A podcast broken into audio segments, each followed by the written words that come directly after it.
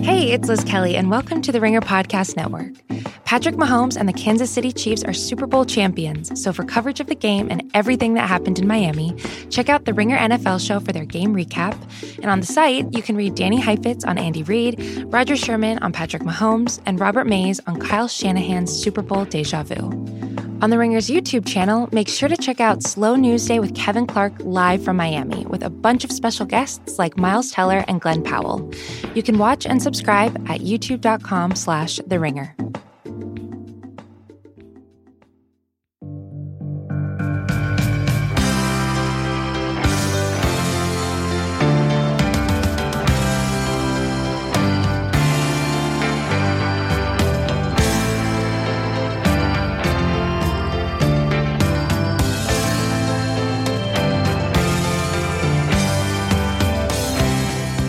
Welcome to this week's episode of the JJ Redick podcast with Tommy Alter. Um, we are here in Chicago. It is Wednesday, the day before the NBA trade deadline. Snowy some- Chicago. A somewhat quiet trade deadline thus far, although the Clint Capela Robert Covington trade went down last night. Uh, we're going to talk with Zach LaVine here in a little bit, uh, and we'll talk All Star, Chicago, Bulls, a bunch of stuff with him for this week's power rankings. Uh, given that the uh, it's Oscar season, Yeah. I'm very excited about it. Big night Sunday. Big night Sunday. Did you, Um, did you see Parasite? I haven't yet. It's Parasite for anyone listening who has not seen it. Is I have no idea if it's going to win, uh, but it's one of the best movies I think of the last twenty years. So your idea was to do the biggest Oscar snubs Yes, of the last 20 years, or is this just period? Ever. Ever. This is in your opinion. So this Ever. is probably, you're not going to include many movies from the 40s, 50s, or 60s. no, because I haven't seen them. But I think I think ever works. The Oscars are a uh, as any award show is. They they get a lot of stuff wrong. Um, there have been fair. some there have been some high profile snubs, and I think rather than us talking about our favorite, So these are Oscar movies nominated for Best Picture that did not win Best Picture. not just best picture any things that were any movies that were nominated or actors or actresses that were nominated or directors that were nominated just snubs in general nominees Any snub that should have won and did not in general. Why don't you do your list first? okay i'm going to run through it quick five uh, sam jackson pulp fiction 1994 uh, lost to martin landau no actors from that movie won which is crazy because the acting in that movie is insane four. Uh, this is kind of a weird one. Last year did you see uh, green book? Yeah, I did. did you like it? It was a solid uh, movie. i thought it was a solid uh, c minus movie. Uh, green book won best picture. Did it really? it won best picture. Somehow some way that movie won best picture. And so i think honestly one of the biggest oscar snubs ever is a star is born losing to green book. Star is born was not a perfect film by any stretch but it was a movie's movie. I saw, I saw it twice. I think it's i think the acting was incredible. Uh, obviously gaga's uh, gaga's on another level. And the fact that green book won meant i had to put something in here. Uh, three so 1973 Oh, yes. Godfather won Best Picture, but Francis Ford Coppola, who directed The Godfather, and Pacino, Al Pacino, both lost. Uh, Coppola lost to uh, Joel Grey, and I don't have who Pacino lost to, but basically Cabaret, with the exception of Best Picture, Cabaret, which I saw, and is a Cabaret is a great film, great musical. It's not Godfather. Just in any stretch, it's not Godfather. Cabaret beat out Godfather for most of the big awards, which is not cool. Number two, in the same vein, uh, this was egregious. Goodfellas, Egregious. Goodfellas in '91 lost to Dances with Wolves. Scorsese famously lost. Scorsese didn't win an Oscar until The Departed, uh, and Dances with Wolves, which Kevin Costner did, which is just a highly mediocre film in every way. You given what's what's the Hollywood term for, for- is it whitewashing? Yes, Yes. So is that a, that would, would that movie be included in in that? Dances with Wolves. Yeah. I think, but I think it's also far down the list of the problems with it. It just was a, it's a basically an unwatchable film that won Best Picture. Okay. Uh, number one, 2011. But to a to a seven or eight year old kid, that sex scene was uh, something- it was something. That's a different conversation. Number one, uh, uh, 2011, King's Speech beat The Social Network. So this is The Social Network to me, this is a little bit of a hot take, but I actually don't think that hot of a take. I think The Social Network may be the best movie ever made. the best movie ever made. So I've seen it or listed as the best movie of the 21st century. Yes. So I don't think that's a, the hottest take I've ever heard, but yeah. best movie ever made, maybe. I don't have a problem with you saying that's a snub necessarily, but The King's Speech was a great movie. The King's Speech was good. I enjoyed The King's Speech. Um, the King's Speech is certainly something. Did something. Colin Firth win Best Actor that year? I'm not sure, but I know that this was basically the. I don't have. I don't have any beef with The King's Speech. The problem is when you have something as good as Social Network. Yeah, in 2010, Firth's portrayal of King George VI in The King's Speech won him the Academy if you're Award sitting in your if you're sitting in your room tonight and after Well, now you're talking about what's rewatchable, and now we're just going to plug another Ringer podcast, Rewatchables. no, we're not plugging it. Best movie ever made. Boom, you're up. Well, I don't have five snubs. I only have one snub. In 2015, Blatantly breaking the rules. in 2015, Interstellar was not. Not only did it not win Best Picture, it didn't even get nominated for Best Picture. Was it Interstellar? That's one of the all-time greatest was snubs it, ever. Was it Interstellar like number four on your best Nolan movies? no, it was number one. It was number best- one. yeah. What was what was the thing that was number four? People get got mad that I left out Memento, but I thought I justified it. First of all, I gave it an honorable mention, and I also justified it by saying that it was a great movie. It just was would never see it deserving of a top five, but I don't know that I would watch it again. You're wrong, but it's a fair point. Okay. So that's you. You only have one snub.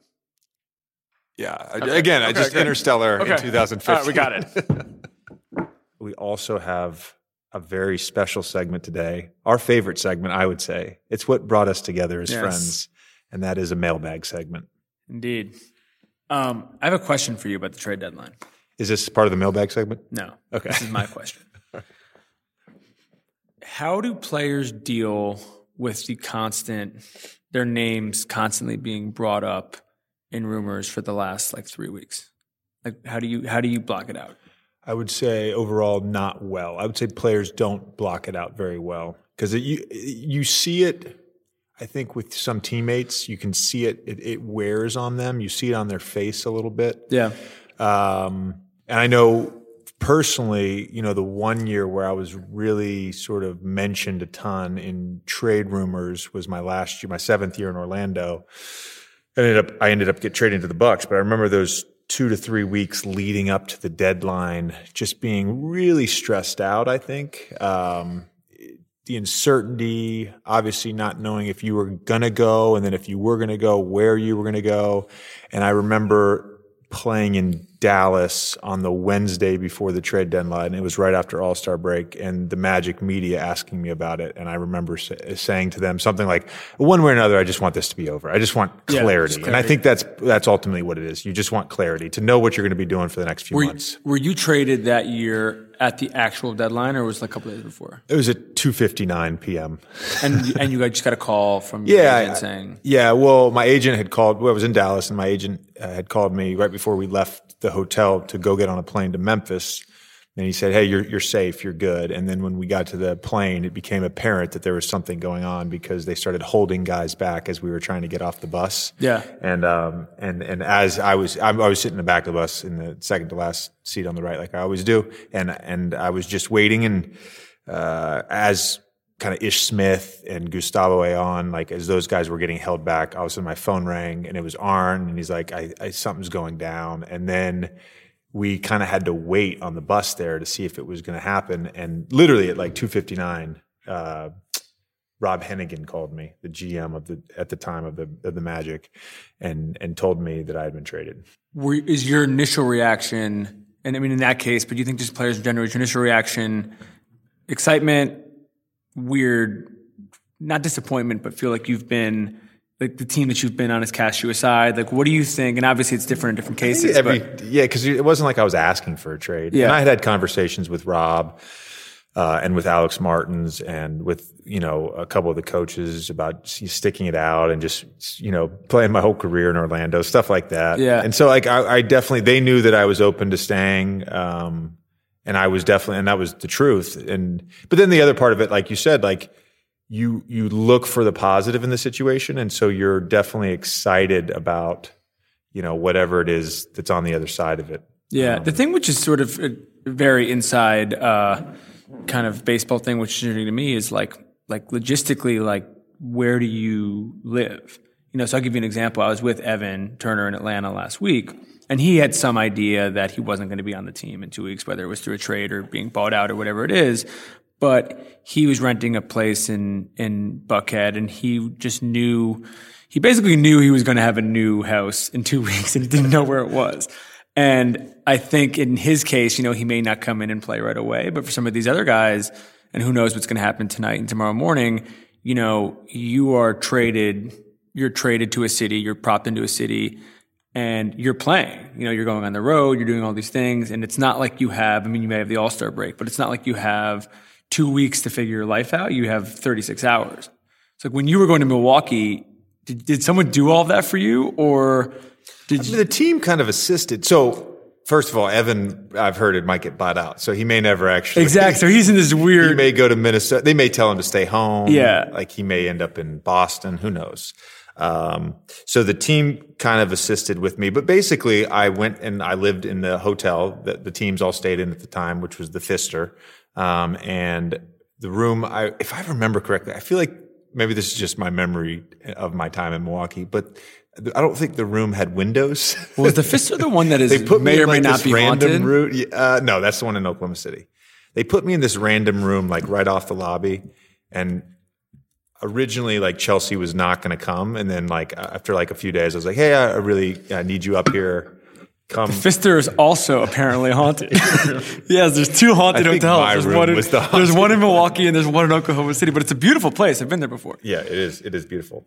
But when Chelsea got there, she's like, "This is th- this is not for me. I not can't, for I'm not me." leaving two months. You're not living in a hotel room no, for no. two months with no windows. So we actually we actually got lucky, but there was a there was a development right across the street from the old arena called the Modern or the Modern. I'm not really sure how you pronounce it. Either way works. It, there is an e at the end, so it's the Modern with an e. So I don't know if it was like supposed to be French or I don't know. Anyways, uh, the team had a relationship with the developer, and so he arranged for us to get like a furnished apartment through like a furniture rental company, a two bedroom. And it was basically like as soon as the season's over, you know, your lease is over. They hooked it up. So I, yeah, so we, we, we, we, it worked out. It worked out. So this is our last episode, and we're going to cover some of this in the mailbag and with Zach. But this is our last episode before All Star. If you had to Pelicans aside, if you had to make sort of three takeaways, if you were to place three takeaways around the league, things that surprised you, what do you think? About Of just about the, of league in general, like players who've popped, teams that have surprised. I mean, like for example, Milwaukee is on an insane pace, and they were obviously very good last year. But yeah. and you just played them last night. Um, uh, One surprise is the Rockets going all in on small ball. That's surprising. Do they have a center right now? Well, they have uh, Hart, Hartenstein, Hartenstein, um, and Tyson Chandler. Tyson, yeah. Yeah, but they're PJ they- might actually be playing. I think I, I, I think Isaiah played like three minutes the other night or last night against Charlotte, and it was the first time in like five games they had played someone over six six. yeah. So they're all in on this. They trade away Capela. So that's that's a surprise in the West. Um, I would say another like I don't want to call it a surprise because those guys are really good, but like Trae Young and, and Doncic, just the jump they've taken. Yeah, how They've, like, fast they were able to do it. in year two, they're they're both are superstars. Yeah. it's it's impressive. And then I would say, and I I've said this before, but it's still surprising to me is like the Milwaukee Bucks first first place in the East last year. Giannis is MVP, and they come back this year and they're they're better and he's better. He's more efficient. That speaks volumes to the type of person and player he is, and the and the type of culture that they have there. It's yeah, and they've had and they've had some injuries. They haven't been. I mean, they haven't. It hasn't been as bad as you guys, for example, but they've not been without their sort of challenges. They just keep winning. We also give. I also should actually give a shout out, and I, I can't say I'm surprised at Oklahoma City's success CP. because they have good players. Like Yeah. they have their their top, you know, five or six guys are really good, and they're clearly well coached. But uh, but shout out to CP man for, for making out. his tenth All Star. Happy for him. yeah, Um, you know, happy for for his his success and the team's The success. guy's this the guy's a winner. No, he doesn't he doesn't lose. He wherever he goes, he he just he keeps it rolling. Should we do some of these questions? Let's do some mailbag questions. We got some. We got some. Uh, we got some good ones, people.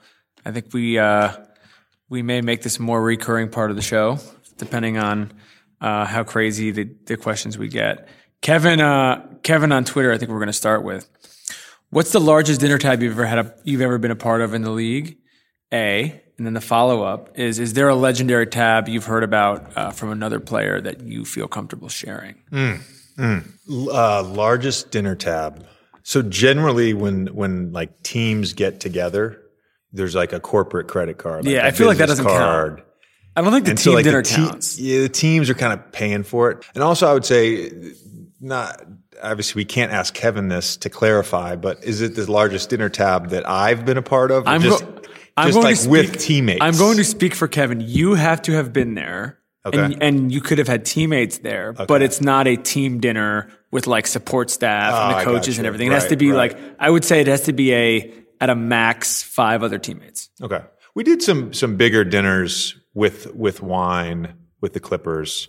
I mean, nothing crazy. I mean, I don't know what crazy is. Well, did they, but did it, did they do the things like, like there's all these legendary stories of NFL guys like Dez Bryant, like when they get to the league, Yeah. they make them pay 25 grand Yeah, for all the we'd- offensive linemen. We'd stuff like pay. we'd play uh, credit card roulette with the Clippers, which always seemed a little fucked up because you had like Blake, It's the worst game. DJ, It's the worst CP game. on max deals, and then you had CJ Wilcox. You know, like second to last pick in the first round. Not that he's not making good money, but I'm just Yeah. saying, like, there's a disparity there. Well, it's not fun to. It's not fun. Even if you're not TJ Wilcox, even if you're you, and that and it lands on you, it's a. You're. It wasn't fun. It was it fun. was gut wrenching. Yeah. it was gut wrenching. Have you heard? Uh, are there other the- stories you've heard that don't involve you with any crazy? No, but there are there's a there's a lot of I would say there's the the big L's are not necessarily dinner tabs. I feel like the big L's are Bourré tabs. Those are where the big L's On the plane or off? on the some sometimes you know the the game doesn't end on the plane and the team is like hey we got to, we have to get on the bus Yeah. and so the game will sometimes spill over to the bus and uh and i you know i've witnessed guys lose you know 30 40 grand in the span of 10 15 minutes And without naming names, is that something where are they? one guy Are they do they look like a ghost when they're walking out? Like is it like one guy lost money and he had made some money in his career but at the time he was on a, a minimum deal and i remember he had to he had lost so much that he had to wait for a few pay pay cycles to come through to write to write checks Did he, to guys did he keep playing afterwards? Like, like was he playing a month later? Well, that's where it gets a little tricky. The Clippers had a we had a pretty strict rule about paying your debt, where if you didn't pay your debt, like you kind of weren't allowed back in the game. But no, so say he pays his debt. Yeah. Is he has he basically been like, you know what? I just took this L in January and it took me three pay cycles to DJ was pretty much if you're in the game, you're in the game. You're in it, that's yeah, it. You can't you can't get out. yeah. Which there's only one way out. there's only one way out, and that's if you get traded or you don't re-sign in, with a the bo- team. in a body bag. Zach, uh, Zach on Twitter, follow up with the food question. What past NBA teammate did you eat the most meals with? oh, that's easy. That's easy.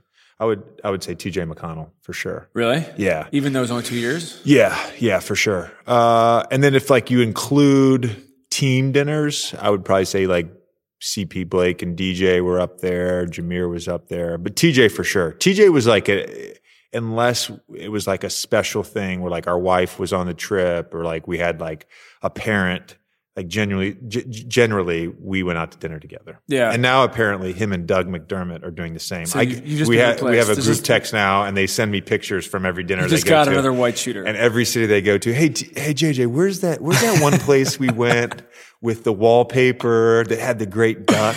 you can't tell him everything. You got to give him like half the places, but not everything. He needs to figure it oh, out for himself. I just, I'm like his concierge. But I think people would be, tell me if I'm totally off about this. I think people would be surprised. Obviously, a lot of the guys in the league are adults. And so they go, they go to a city and they have family there and they have friends there from other parts of their life and everything like that. It's not like teammates are eating together on the road all the time. Not all the time. I mean, it happens, and you get in your little like groups of two or three. I think it's it's hard.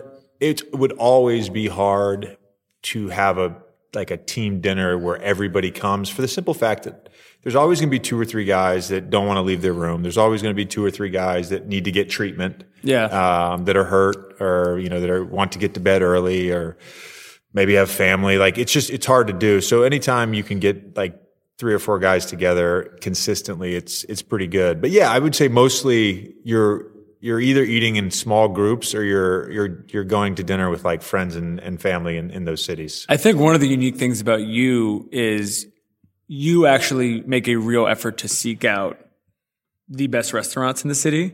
Yeah. And maybe spend a little too much time thinking about it versus I'd say most of the league, it's Tao. There's about four restaurants Right, that right. if you show up in that city and there's an away team in the in the city that night, you're going to see somebody from it. Right.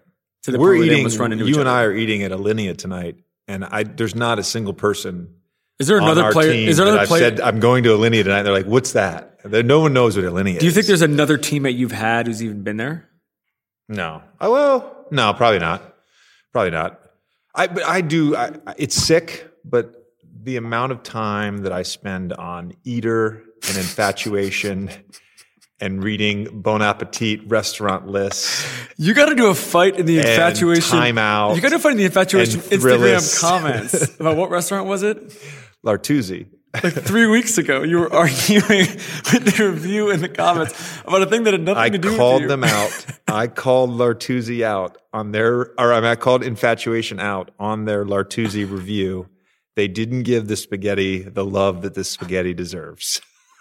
So you were just a you were an infatuation Instagram comment troll. You're that guy. It's one of the. So I don't read comments on my own posts a lot, and I I don't really read a lot of basketball related comments. But when it comes to food, I do read go, the comments. You go hard. That's what it is. Do read the we got another food one. Josh from Twitter. Do you miss anything about the Philly food scene? Ooh, great question. First of all, I miss Jay He and his staff at the Philadelphia practice facility because we had a top 10 Philadelphia restaurant in our practice facility. Um, Like, what are some examples? what what do you want? I mean, like So if you the best when you're going to lunch, the what, best what are they making? oh pad thais, noodle stir fries, rice bowls um, On demand. Well, I'm not on demand. like they're not not my servant. Uh, no, like I would give them a heads up. Hey, what's available today? There's just, there was somebody always in in the in the kitchen. We had like a restaurant grade quality kitchen, and they, it was fully staffed and and fully equipped. And you know they would do like Taco Tuesdays, and it'd be like it'd be like South Philly barbacoa best. style taco. You know, it's just amazing. Best tacos in America are in South Philadelphia. Yeah, I, I haven't been. You've been. The most insane. I wasn't willing to go like- at 5 a.m. on a Wednesday. Like barbacoa, if you like shredded beef, it is the probably the best taco I've ever had. Also weird because the hours are what is it? It's open three days a week, five, to five five, to- five five a.m. to five, yeah, five a.m. to close, which is even weirder. yeah. I miss Vernick was a, a spot that I miss. Um, uh, Mulherin and Sons for sure. And then I send everybody to Double Knot, which is like a, a sushi robo, robotaki. grill. What's the, what's the name of the grill? Well, who, who knows? You got your We'll look computer. up. We'll look it up. Yeah. Where'd you go when you played there earlier this year? Mulherin. Mulherin was the, Yeah, that's like the first spot back. Yeah. It, it's in Fishtown. Um, I sent, I sent Mike Dunleavy recently to Double Knot. I like this question from Ryan. We can ask Zach this too. Who are the top five bougiest players in the NBA? Bougiest. Yeah. I'm unfamiliar with that term. Let's Google it. Let's see what. Let's. I am not going to try to define it myself. I'm What to- bougie? bougie? Is hip hop slang for something luxurious in lifestyle, yet humble in character. Bougie, I've always felt is sort of like Has anyone ever called you bougie? snobbish. Isn't that snobbish? There's an element to me. There's an element of snobbishness to it. It is. I think that it's somebody who has a has vain qualities, dresses well. Hmm. I would be flashy calling guys out. flashy, flashy maybe, but I don't think necessarily that. You know, obviously, you've gotten in a lot of trouble on this show for talking about people uh, caring about their Instagram uh, fits, pregame Instagram. Let me clear that more- up for one than For the one game. sec- I just want to say one thing about this because I got some backlash. And I think what people don't understand is I wasn't I wasn't critiquing the fits themselves. the fits are fire. Yep. By all by all means. Yep. Like, the fits are fire. I wasn't even critiquing the priority of like wanting to be known as like a fashion person. To look good, Like, yeah. Oh, by all means, like That's have also, things you off. the care about how you look. Oh, by all means, have have interests off the court. I, I do this podcast, but I tell you what, I'm not doing this podcast the day of a game. I'm also not posting this podcast 30 minutes before a game. I'm not Did arriving anybody- to the Did arena anyone? Did anyone? and give then you- immediately Did anybody give you shit about this On my league? team? Yeah. Uh, no one gave me shit. No, I mean most people that said something to me were other players that were like, "Hey, dude, Were you what you what, what you said was hilarious. Like it's so true." Basically, There were a few people, I'm not saying who, who called me and they weren't mad. They just were wondering whether it was about them. and I was like, no, I don't think it's about anybody in particular. It just is a, it's just a broad statement. I'm going to ask Zach about this when he comes on. I'll see what he thinks. All right. From Miles on Twitter, biggest low key shit talker, a la Joe Ingles. I don't know if Joe, Joe is low key. Joe's some- not. Joe's a Joe's a complete asshole. Let's be clear here. Joe almost fought a fan the other night. Although the fan deserved it. I mean, the fan was Yeah, Joe's a Jo- Joe's a Joe's an Aussie dick. Like it's just there's So who's somebody who's somebody that people would not expect Hmm. to do it who does it a lot? you sit courtside a lot of games. Like Yeah. who who are some guys that I feel like guys don't trash talk the way they used to in the '90s, or even when I first came in the league. Like the Pistons would just they just humiliated me the first few times I played them. I also just Rasheed don't, Wallace. I don't like, think the people are surprising. Like like CP yeah talks a lot, but that's not a secret. Yeah. I think the question is sort of more like somebody that you might think like if you were a crazy shit talker, this would Mm-hmm. fit because we nobody thinks of you as being somebody that's necessarily like that. And so, uh, or if, or if, uh, Derrick Favors. yes, yes, a, a, person who's just a veteran. Derrick Favors around- is not the answer to that. Yeah, a veteran who's like been around for a long time. Like, is there a KG in the league right now? Is there somebody who you know when you're wa- Yeah, Pat, Patrick Beverley, right? So Pat Patrick. Beverley. Yeah, he's he's always running his. But I love Pat. So Pat and I have a great relationship, and like we will jokingly. We have to have talk- Pat on the show. Yeah, Pat would be great on the show. We jokingly talk shit to each other. I, I have so much respect for him, but he's definitely like the. I would say he to me is like the modern KG. I can't answer this question. But is there? There's not like a guy that I'm like Joe Ingles is the answer to that question. I. But the I- difference, Not a lot of but- guys talk shit. But the anymore. difference between so that's but this is interesting in its own right. Like the difference between Pat and somebody like KG is Pat has a chip on his shoulder, and that's part of what makes him so good. Is he's an undersized guard who was who's been sort of counted out his entire career, and part of the reason why he's been able to make it is because of that fire. KG was one of the most talented players ever. I mean, he's about to go in Mm-hmm. Yeah, the Hall don't of Fame. you think the don't you think the separator for KG was being that locked in and wired? I think so. There was a certain aura about that. It's the same thing. I- I think it was so, The same thing with with Kobe. Like there was a certain aura about the way he acted on the court that you want. Number one, you had to respect, but also like if you're a young player, you, you fear a little bit, yeah, right? but don't you think it's interesting that that doesn't? You know, even somebody like Joakim was like that to a certain extent. Yeah, That doesn't really exist. Does Ja? Are there rookies? Are there young guys that do it? no. Oh God. I mean, what would you think? What would you think if there? What would you think just hypothetically? And he's definitely not the person who would do this, but if somebody like Trae Young, like a second year guy who's obviously like a sort of freakish talent, mm. came in and just started talking, yapping, yapping, yapping. I think Trae talks a little bit. I think Trae like he's got some some yap. Don't you But think? he but he backs it up. But it's also his size. Don't you think that's part of it? It's Yeah. like when you're that size, you're already playing with house money. If you're scoring 28 points a game in the NBA, you, you sort of have to do it. It's it's it's hard to be the strong silent type when you're. I I feel like certain guys, the way whether it's your physical build or your talent or your skill set, whatever it is, for certain guys to be great, there has to be the extra. yep. And you ultimately end up respecting those guys. Like Marcus Smart is another guy that I have so much respect for. Uh, PJ Tucker, right? There, there's some, t- PJ Tucker doesn't talk a lot of shit, but there's something that there's something extra about what they do.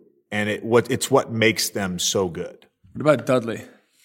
I love JD, but JD's like a shit talker, but he's just like a, he's just a shit talker. There's not like really much else there. You know who the guy who everyone is obsessed with in the Lakers is Caruso.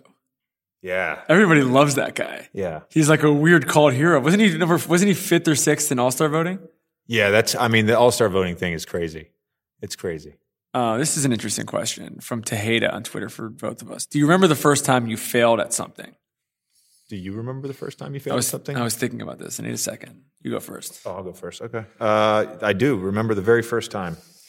Well, maybe not the very first time, but the first time that felt super meaningful, and that was when we lost to LSU in the Sweet 16 my senior year at Duke, because that ended my Duke career, and it also ended and sort of finalized any hope of winning a national championship at Duke. And that was something that I had just dreamed about since I was seven or eight years old.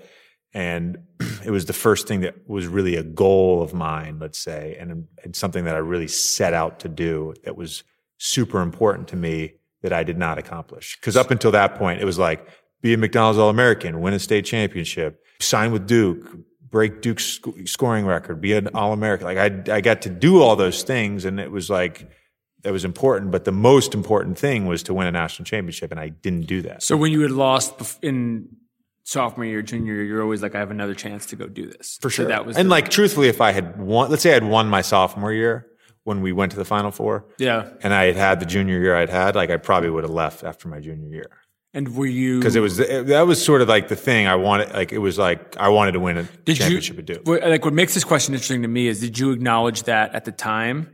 Did you feel like a Oh, yeah. failure afterwards, or For was sure. it something that you It looked took at me like years a year to get later? no. It took me years to get over this.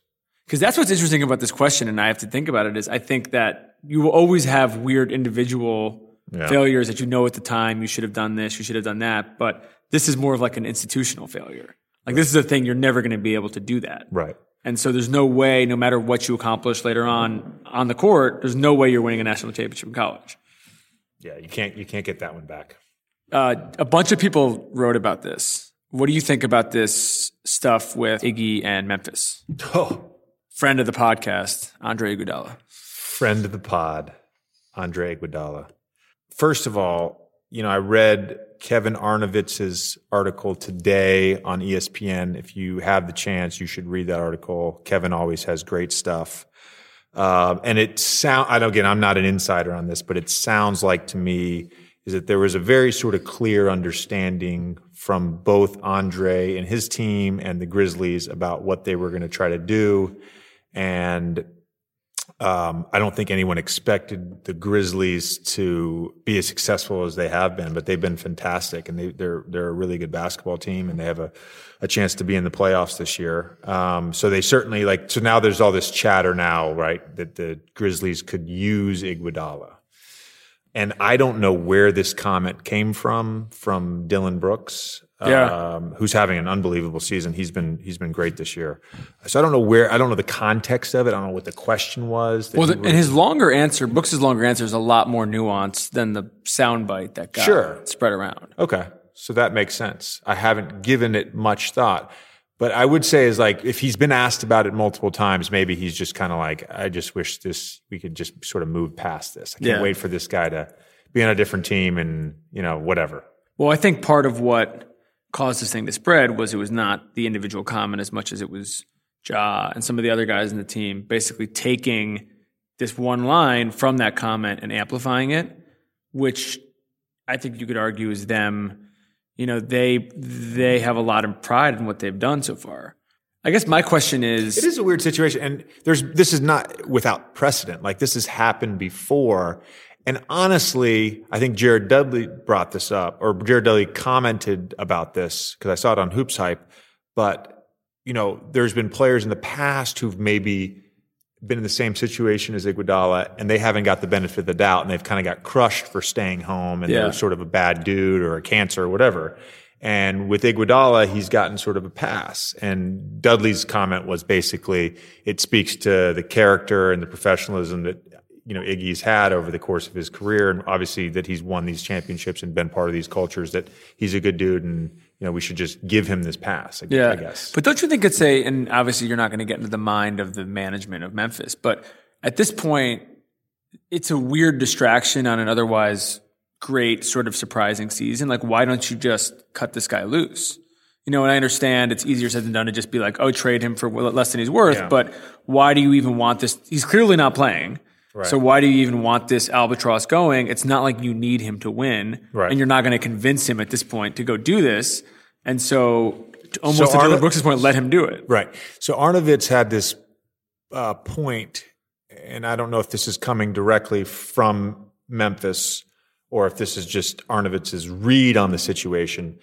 But it's, I'm, I'm a, don't quote me on this, but this is the, the the gist of it was basically that you know there's new management in Memphis.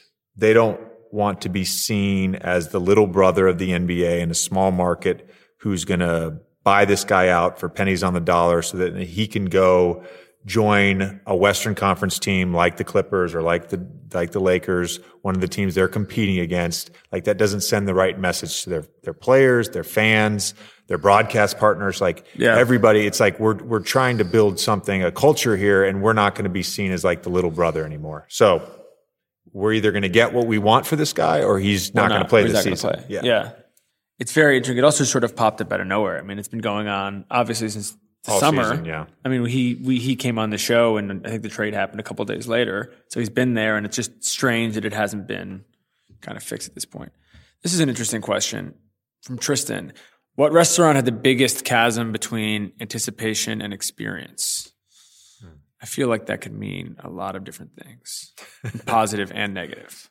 As many listeners know because I talk about it all the time, but I, I'm, you know, constantly searching out restaurants. And when we go to sort of any city, I, I try to dine at the best. And I've also followed along uh, more casually than I used to uh, obsessively follow along, but the San Pellegrino top 50 list. In, in conjunction with Restaurant Magazine, there's this top 50 list that gets released every year. And there has been, I would say, numerous uh, differences in expectations as I go to one of these top 50 restaurants and what the result and what the sort of meal actually is and the reality of that. Um, I'll give you a couple exam- examples. Number number one would be the Clove Club in London. Didn't love it. It was, I think, 25th that year. We we Chelsea and I ate there when um, when the Sixers played the Celtics over there in, in January, my Yeah. first year. Uh, and then when I did my my guys trip to Tokyo a few summers ago, we went to like two or three top 50 places. And one of them was fantastic, Narisawa. And the other two were just, I would call them big disappointments. very high expectations. Did you leave hungry? Not necessarily because I'm very polite when people bring me food and I generally eat whatever you bring me. But I, there wasn't the enjoyment level that I've gotten at some of these other places. And so I sort of, after those experiences now, I don't pay as much attention to these, To to these rankings. I think I look more for like aggregate stuff. And I actually, this is what I want to go back to this infatuation review of L'Artusi one more time, is because for so many years, the infatuation has been such a good resource for not only me, but for so many people. And I've, I've basically concluded that the infatuation writers and I have the exact same palate and we enjoy the same things. So you've never disagreed with them before this review? Very rarely has it happened. But very, it's it just never happened where they've been so wrong. You They've also just so went there like two or three days I went before. the day the review came out. Yeah. So I had read the review and it did not stop me from going there. oh, so you oh, so you hadn't gone yet when you read the review. No, the review came out. It was when we were in New York for Yeah. the Gladwell and and uh, And Hassan Austin. pod, yeah. And and I was like, I'm still going. and Yeah. I'm still going to get the spaghetti. First of all, I think it's hilarious how Is hung it- up you have are you on had an experience with with this. with With- with, just this difference in sort of like I- expectation? Oh, everybody's telling you this is so great, or Pete Wells comes out and says this is a four star restaurant. Well. I find go, I find and, and it'll be interesting to see because I haven't been to Alinea yet. Tonight will be my first time going. I find that a lot of um, a lot of these restaurants you're talking about, the food is incredible, but you leave hungry. Hmm. I think so. So, for example, Masa, which is a sushi place in, yeah, I went with Sean Feeney. Insanely Yeah, good. Sean took me, yeah. Insanely good. There's, I'm never going. I, I would never uh, dispute the quality of the fish, the quality of everything, the quality of the service.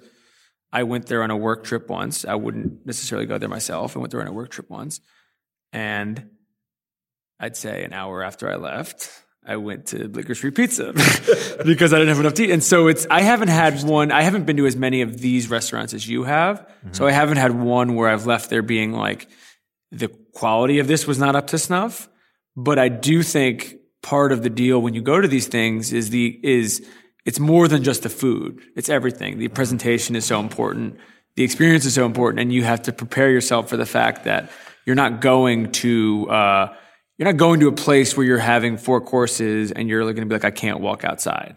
You know, you are, you're very much, you're very much in it for whatever the chef is in the mood for that night. And it may not be something that's your preference. And so you kind of have to, you kind of have to deal with it. When Sean took me to Masa, Sean knows Mas- Masa. So, Yeah. he, so he was there. And so I had a completely different experience where we had this lovely bottle of white burgundy and he was drinking it with us while he made us our sushi. Yeah. And then he's like, as soon as he was done with with that part of the the meal, he was like, "All right, guys, I got to go to my other restaurant now." Like he came in just to serve Sean and me, who didn't know who I was, Which is the coolest, Yeah. was the coolest thing. which was like the coolest thing. And I I I think we maybe doubled up on some of the some of the rounds of fish, so Yeah. we probably got more food, but how I- often, how often do you use Yelp? never, Really? never used Yelp. Not That once. is insane because I would say Yelp is Yelp is probably up there with for me with most if I if they did a breakdown on my phone of apps I actually go on the most, I think Yelp is either one or two. It's like So- Yelp, Instagram, Uber. This is why I don't trust Yelp.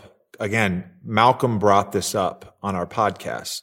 But when you're talking about things like Yelp, where people are giving reviews and rating, the most people that go on Yelp to give a review or rate something are only doing it because they had a bad experience. See, I do not. I you fundamentally disagree with this when it comes to Yelp. And I'll give you a perfect. Have you ever I'll give you a perfect example. Like, why. you ever go to a hotel? I've never left a review. I've never. Okay. I've never. I have, I don't even have an account. So I'm a I'm a complete Yelp lurker. I've never even come close to leaving. Even bad You experiences. have the Yelp app? Yes. Okay. So And I, don't it- even have the But app. I'll give you a perfect example of, of the benefit of Yelp. I was in Iowa over the weekend, uh, and I was bouncing all over. I was staying in Des Moines, which has a bunch of good restaurants, but I was in all these different small towns in Iowa, many of which there's just not, there's one restaurant in the whole town. There's just not a lot of food options. I didn't have a bad meal. For, for, I was there for three days. I didn't have a bad meal the entire time because of Yelp. Because I would get on, I would go to some, I would go to some political event, and I would get on Yelp, and I would search lunch, and I would it would geotag me, and it'd say where I was, and it would point me out to a coffee shop in the middle of a strip mall, six miles away. That if you drove by it in a million years, you wouldn't even know they serve food. I mean, there's nothing about it from the outside looking in that looks like it's very good. But on Yelp, it's four and a half stars and it says amazing breakfast sandwiches, amazing this, amazing that. If you, if you use it, every once in a while, you're going to be led astray, but 98% of the time, you're going to end up with a positive result. I think that it's, I think that, uh, where you get into trouble is when you have Yelp for other things. Like, for example, never go, not that either of us really would do this, but if you're going to a club, don't go on Yelp because every club has one and a half stars because it's people who couldn't get into the club and are pissed off because the bouncer is a dick or whatever it was. With restaurants, for the most part, especially when there's over two or three hundred reviews, there just are a lot. Like we're not necessarily the majority. A lot of people love leaving comments. That's like their thing. yeah. I feel like I can't believe you've never used it. You're gonna you you need to change this. Here's my so you know when you Google a place and then there's like the Google reviews and like a lot of times the Yelp rating will come up and Yeah. it'll have like three reviews just instantly that you could like glance over. So I have done that, but I've never like gone to Yelp or downloaded the app to like actually read reviews in full. But I feel like the reason I don't trust these sort of places is because a lot, like I feel like places that are places that are reviewers that don't give four and a half or five stars to a place. It's always the same thing. It's always the portions were too small. I left hungry or everything was so expensive. And like a lot of times I'm going somewhere and I know those things ahead of time. Like Yeah. granted, if I'm going to like, you know, a hole in the wall taco place and the tacos are $22, yes, I would like to know that in advance. Yeah. But if you're going to Alinea, like you know in advance, yes, it's it's wildly overpriced. And I actually asked Grant on the podcast about this, prices. yeah, Yeah. the prices, and he, Yeah. he, he talked. But so South Philly Barbacoa is a good example of this. Before it was featured on Chef's Table or whatever Netflix show it was featured on, that is the definition of a hole in the wall taco place in the middle of. It's right where Geno's and all the all the cheesesteak places are. Very tour, just sort of tourist central Philadelphia. If you or I walked by that and we just saw South Philly Barbacoa, I don't think there's any way we are stopping in there and there's, there's just no chance. It's like a, you're having a, ta- a good taco place right there. There's no way that that's the that is going to be a place that we're going to look into. But if you go on Yelp, not only does it tell you how good it is, it tells you exactly what to get. There's photos. It's just it's just uh, it's just crowdsourcing at its best. Where did you go in uh, New Orleans? Because I see David on Twitter asked your your New Orleans bar rankings. Where did you go? I went to a bunch of places on Bourbon, which I don't remember the names, which I was just blackout. and then I went to the bar at the hotel. What's that place called? Bar Marilou, Bar Marilou. which is a, is a standout. Um, one of the best bars I've ever been to. Um, It's so packed now. When I first got to New Orleans, that hotel, La Maison de la Luz, it's a, it's, I think it's owned and ran by the Ace Hotel Yeah. chain or whatever. They opened this bar in there, Bar Marilou, and I would like go after games for food and there'd be like 12 people in there. And now it doesn't matter what night it is, you cannot get a seat. so you don't you don't have to be staying in the, hotel to go there. No. And is there any benefit to staying in the hotel? Like, do you get preference? Well, you know that little the little speakeasy place off Yeah. the side. You have to walk through a bookcase to get to. Yeah. like to access the hotel. That's what I'm talking about. You can sit there if you're a hotel guest. You also you always have access. to That's the place that I'm talking about. It's the Speakeasy. Yeah. That's the place which is amazing. The other the rest, the other bar is good too. So the Red Bar? The Speakeasy is incredible. What are you talking? The Bar Marilou? The one that you have to walk through the bookcase to get to. Yeah, that's the Bar Marilou. Yeah, that's the what I'm Bar about. Yeah, But yeah. I'm talking about that. There's a there's an actual seating area before you walk through the bookcase. Oh, yeah. Only hotel guests. Yeah. There's no one there though. You wouldn't want to do that. You'd The want to be in the is the, scene. the place is great. The Ace is good too. Did you go to Elysian Bar at the Hotel Peter and Paul? No, It's standout. Beautiful. I'm going there in March when I come back. There, Elysian Bar. The places on Bourbon Street. Here's my rankings were- right now. Elysian Bar, Bar Marilou, Bacchanal Wine, Elijah Bar's one. Bouligny Tavern over on Magazine Street. Interesting. Only because they have the best hush puppies. Interesting. Zach. What's up, buddy? What's up, man? All right, we're we're like halfway. No, we're not even halfway through. We're about eighty percent through with these Twitter questions, and we are uh, just joined right now by Chicago Bulls guard Zach LaVine. Zach, thank you for coming on the podcast. Of course, of Legend. Actually, we're going to warm you up with some of these Twitter questions. They're we're directed towards me, but now I'm going to direct them towards you. Got it. Um, I won't ask you about New Orleans bar rankings for sure. Who was? This is from Brad on Twitter. Who was the best high school player you ever played against?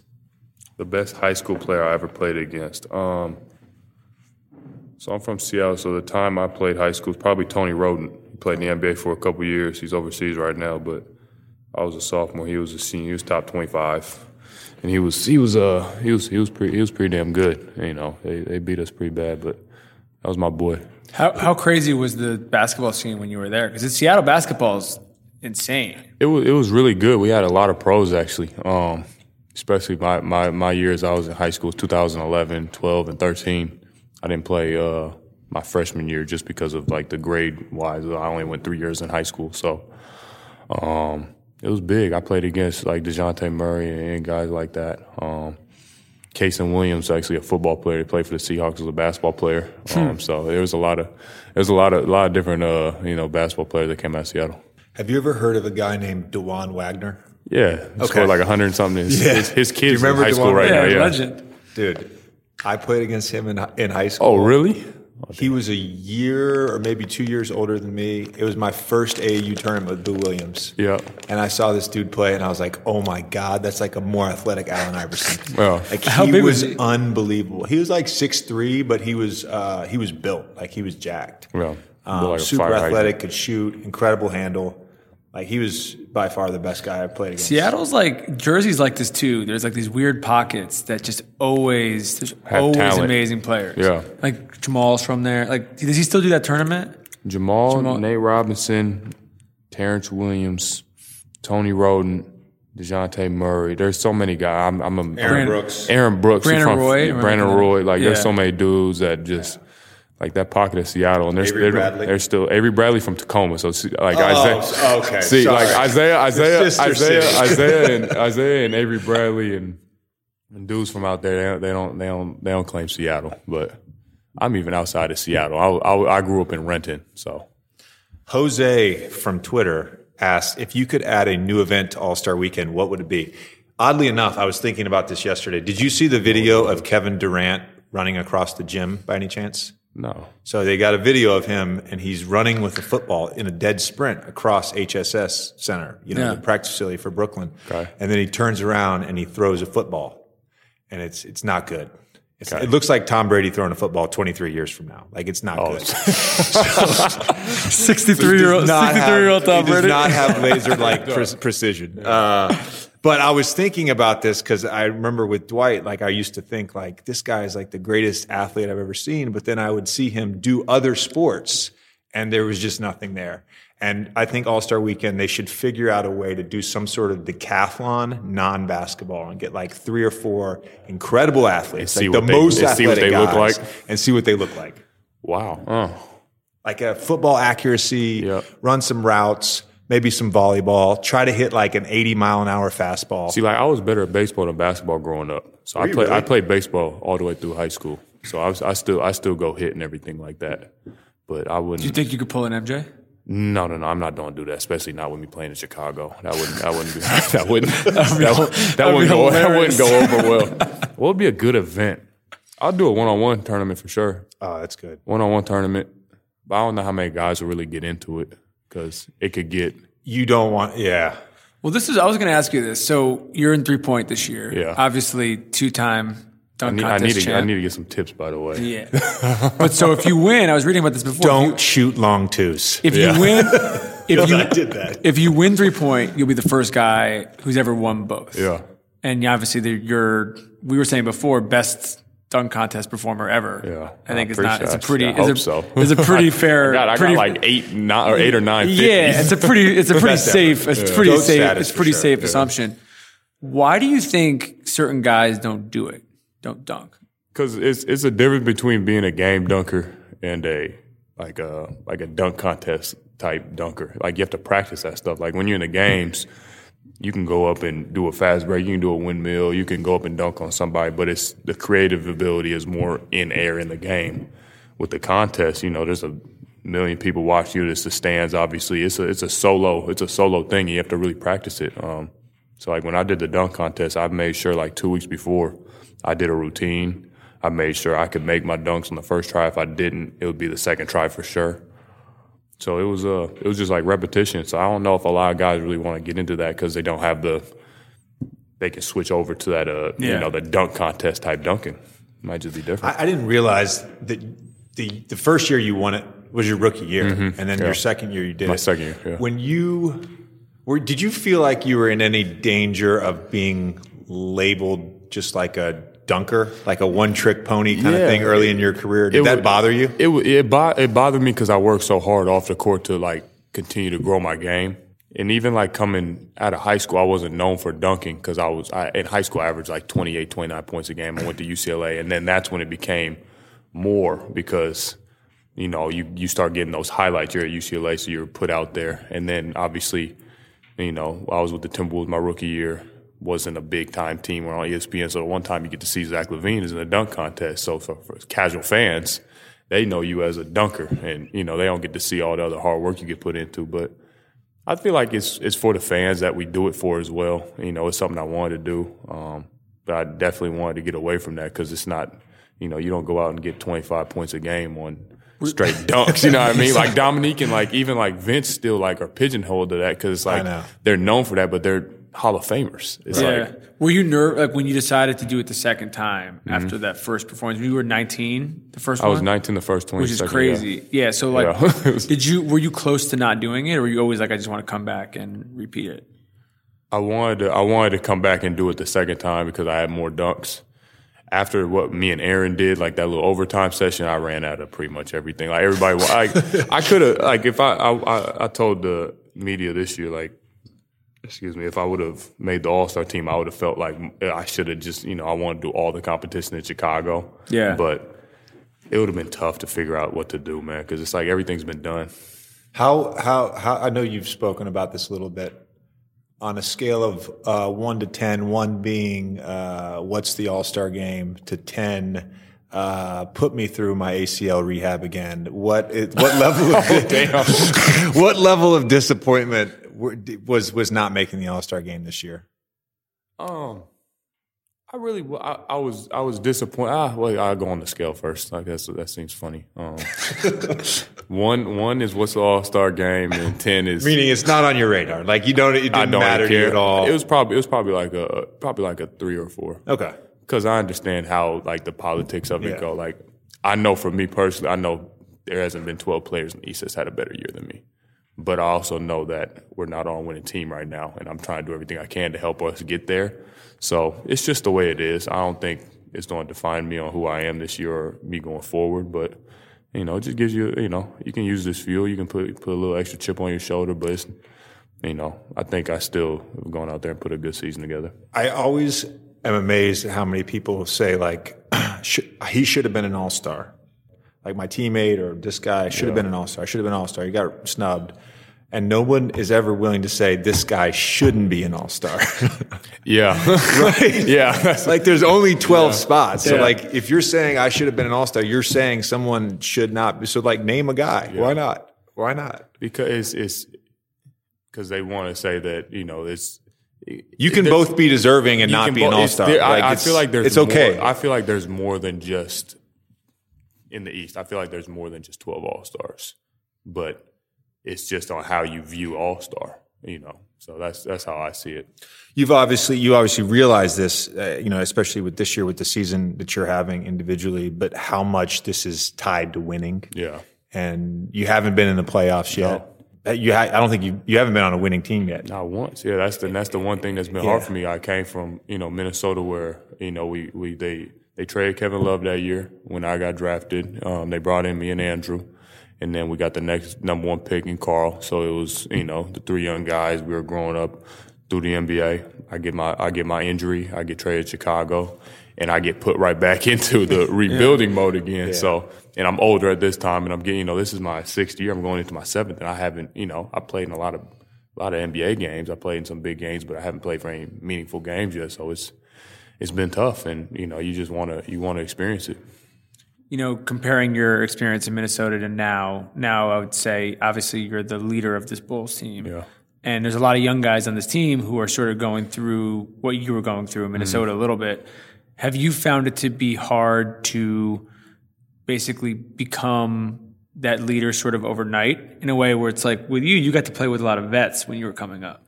And so he got to he got to learn from other guys yeah. who were sort of showing him the ropes in a lot of different ways. You were kind of thrown into the fire. It's like, all right, now this is your team, go. It's it's it's a weird dynamic because I'm still one of the younger guys on the team, and there's a lot of older guys, but by experience, I'm yeah. one of the veteran players. I mean, I grew up in the NBA with with vet guys. Like my first year, we had Mo Williams, Kevin Martin, you know, Tayshaun Prince, Kevin Garnett was a big one for me, but I wasn't like trying to learn from them to be a leader. I was just trying to get better every year. You know, I was playing my role. I was, you know, third, fourth option. I just started starting. So it's, I feel like it's a learning process. And, you know, last couple years has been, you know, figuring out what's the right way and to do it and what's not. You're obviously don't be human and have good days and bad days, but you know, I feel like it's been good for me, especially because you know that's what you work for. At least I have, and that's what you want to you want to get to.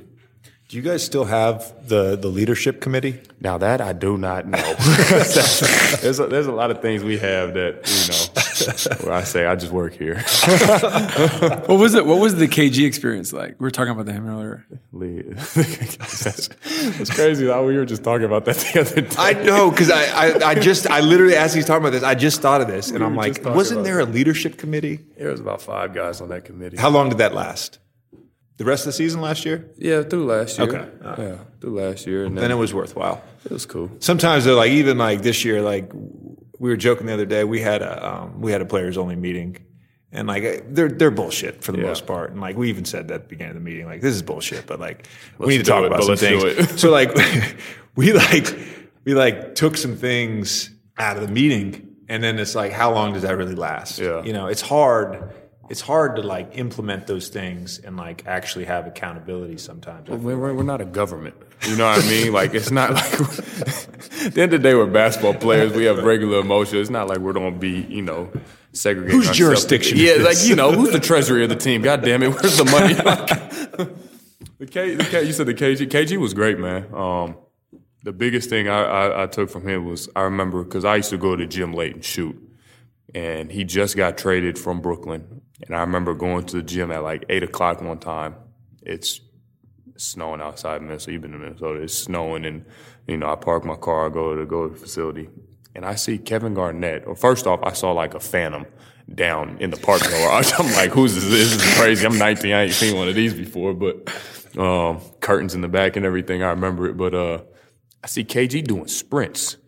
I haven't met him, you know, and he's just he's working his ass off, and I'm like, damn, this dude's 40 years old, and I know he's not going to play a lot, but just how he how he attacked every day, you know, he he he was still KG in his mind. He knew his body wasn't there, but he he he was the hardest worker, and he was the best leader I've you know seen as a teammate. You know, in the locker room, he could talk from the bench when he sat out. He would you could hear his like coverages. You know, he's yelling ice from the bench and left and right. It, it was it was crazy. I've told this story on a podcast before, but I don't know if I've told it on mine. So I, a few years ago, he was a consultant for the Clippers. This was his like first year Yeah. of I remember retirement. seeing that, yeah. and um, we were on the road. It was either Utah or Charlotte. I can't remember what hotel gym it was, but I went in after shoot around one day to to do my like I do like four four or five exercises after shoot around. Okay. So I do it right before my nap, and I'm doing my exercises. He's in there lifting, he's sweating his ass off or whatever. And he starts telling me about his like training regimen and like how I should start doing some of these things. And I'm like, all right. So he's talking about how he runs on the beach in Malibu, but while he's running, he sings. And he said, you know who told me that? Beyonce told me that. Beyonce, that's how she trains for a concert. She runs, does cardio, and sings at the same time. He's like, think about it. In a game, You if you want to talk talk on tired. defense, right, and you're moving, that's how you, I'm like, okay, that's good. I like that. I might use that. And then he said that he, when he played, I don't know if he played with Rodman or he saw Rodman, but I guess Rodman after games would get on the treadmill and heard sprint for 30 minutes After he just played like after a a game 40 after getting game. 28 rebounds Yeah. or whatever he'd go sprint for 30 minutes after a game i'm like this people are crazy well Rodman probably had some enhancements to do that He was probably still a little wired from that, even after the game. but no we were talking earlier just about guys who have that edge and like you know we, we brought up like patrick beverley and marcus smart who were great players and Yeah. talented in their own right and all that but like kg was like on another level of talent Yeah. and still had that crazy edge he was you talk I don't know how much cussing is, but if you talk about talking shit, he was the best. And I mean it was he brought it every day. Yeah.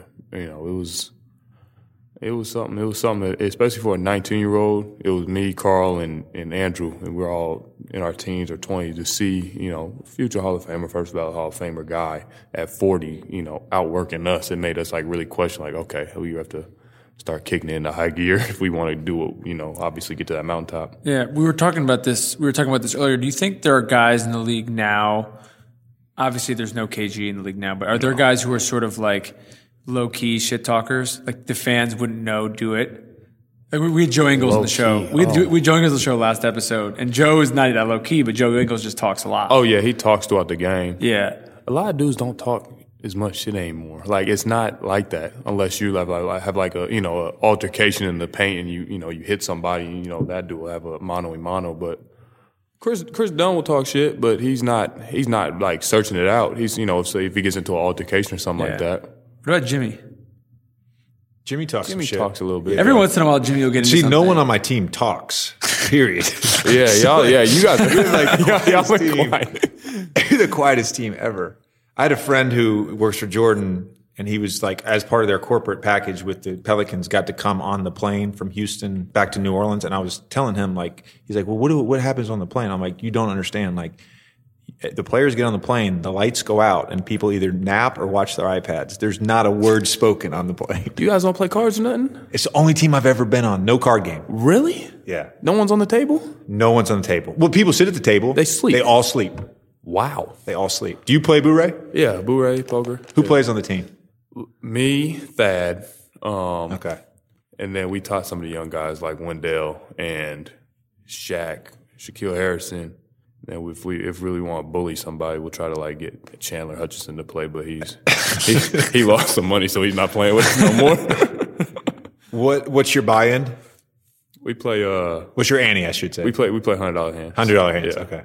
So you get 50, four, 50, four 50 or hundred. Yeah, So you get four or five guys in. You're talking four, four hundred to five hundred a pot. Yeah, Yeah. That's that's solid. yeah. Now, I've, I've been on some teams that have twenty dollar antes. That's it's, and it's it's just- just every, it's- you're taking five. Right, every time. Every time. You're I'm staying in. in the game every Yeah. time. And then I've, I've like with the Clippers, we would either play like on long flights, we would play hundred bucks or two hundred bucks for the whole flight. Now that's- and then when they said twenty minutes, they'd do five hundred. And then as soon as we'd land, Thousand? they'd say do a thousand. That's so if there was four or five dudes in the oh, pot, that's Who was and playing? somebody got booed, you're talking it's eight, ten grand right oh, off the that's bat. reckless. Who was Oh playing? Who was in those games besides DeAndre? It was Blake, CP, DeAndre, me, and then you know when JD J- Jared was on the team, he played, and then um, the guy that I named earlier, I well, that I guy I said earlier that lost a lot of money and was writing checks. I'm not going to name him, but he played. It's bad. yeah, actually, now that I think of it, there were two guys that played for the Clippers that had to do that. We were talking about we were talking about this, and then we were talking about crazy dinner tabs, and like when you have like if you Like a go to team dinner, as a rookie and you're with some max guys and you're playing credit card roulette and you lose and you're like, what the fuck? I never, I never had that because one, I, my rookie year, we halfway through the season, we traded all the vet guys. So, like that was one of the vet guys, Mo Williams, Kevin, Kevin, uh, uh, Kevin Martin, and they they were gone by half the way through the season. So I never really had that until you know I started becoming one of the older dudes, and now I'm just you know It is crazy because your guys your guys' experiences have been so different. Like he's been to the playoffs every year, Yeah. and you played on all these teams with these basically until Philly, and Yeah. now you basically were on vet teams. Because what was your first year? My first year in the league, Yeah. 06, 07. God damn. Yeah, this is 14, man. Do you pick up the tab now if you go to dinner with with guys? Yeah, yeah, you pretty much have just to. automatically. Yeah. yeah. unless like you know I can talk some you know like I have like that or somebody or OP, or like Otto Porter can come with me you know he gets Yeah, a little yeah. bit more money than me so I can you know, like hey OP you got this you Forgot know Otto was on a max. Yeah. That's right. yeah That's right. That's right. Do you feel uh, like playing in Chicago is, is probably a pretty unique experience, given it's just one of the sort of all time great sports towns? Uh, do you feel any added pressure playing here, playing for the Bulls, sort of carrying on that legacy? Do you think about that ever? I, I mean I, I understand where it comes from because we're we're in a place now where we haven't won in a while or last three four years so the pressure from the from the from the fans is like they want the glory days of the 90s. And it's just like, you're never going to get MJ again. You know what I mean? That's not going to happen. Now, we can be a good basketball team we can try to make the playoffs and stuff, and we're trying to build to that. But I wouldn't say there's a lot of pressure, but we understand, you know, where that, like where the eyes are coming from, you know, when we play. Because, you know, it can be a little frustrating when you're, you know, a top market, you know, in the NBA and a top franchise and you haven't won. What about with the media? Because I like my experience, the the playing in Philly the last Yeah. two years was incredible. Yeah. but there was like a little bit of give and take because there was there's a lot of noise there's i would say constant noise Yeah. from fans and media and it was unlike anything i'd ever experienced because Really? I'd, I'd played in orlando and la which Yeah. they're not really fervent sports towns i wouldn't call them that Yeah. um, where you know chicago philly are Yeah. so like dealing with that on a daily where you have to talk to them on a daily Pretty basis is probably a different yeah. experience what the biggest shock with me was coming from Minnesota to Chicago and just seeing how different the media was and like the pressure that they can give, you know, to the coaches, to the front office, to the players. You know, it, it it's real because, like you said, it's every day, and you have to you have to pick and choose your battles, you know, or you know, on how to talk. And you know, I, I'm I've always been really good with the media because I just I speak my mind, but I don't go outside of that. But it's it's it's a it's a definitely an added, you know, it's heightened for sure from where I came from in Minnesota, but.